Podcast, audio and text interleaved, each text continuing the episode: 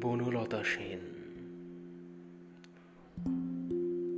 হাজার বছর ধরে আমি পথ হাঁটিতেছি পৃথিবীর পথে।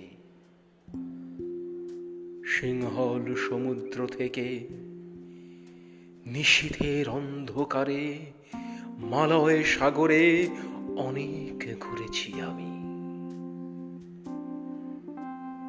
বিম্বিসার অশোকের ধূসর জগতে সেখানে ছিলাম আমি। আরও দূর অন্ধকারে, বিদর্ভ নগরে আমি ক্লান্ত প্রাণ এক। চারিদিকে জীবনের সমুদ্র সফেন, আমারে দুদণ্ড শান্তি দিয়েছিল নাটোরের বনলতা সেন।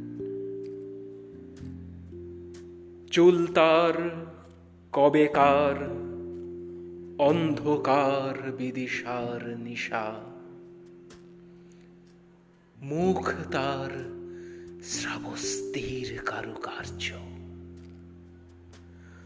অতি দূর সমুদ্রের পর হাল ভেঙে যে নাবিক হারায়েছে দিশা।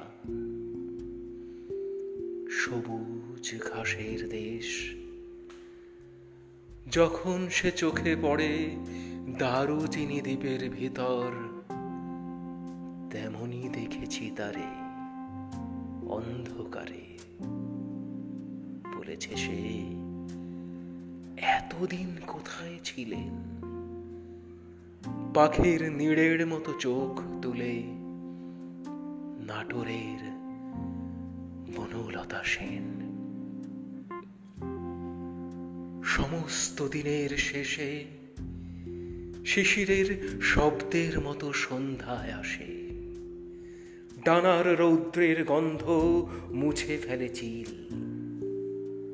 পৃথিবীর সব রং নিভে গেলে পাণ্ডুলিপি করে আয়োজন। তখন গল্পের তরে জোনাকির রঙে ঝিলমিল সব পাখি ঘরে। আসে। সব নদী ফুরায় এ জীবনের সব লেনদেন। থাকে শুধু অন্ধকার, মুখোমুখি বসিবার বনলতা সেন।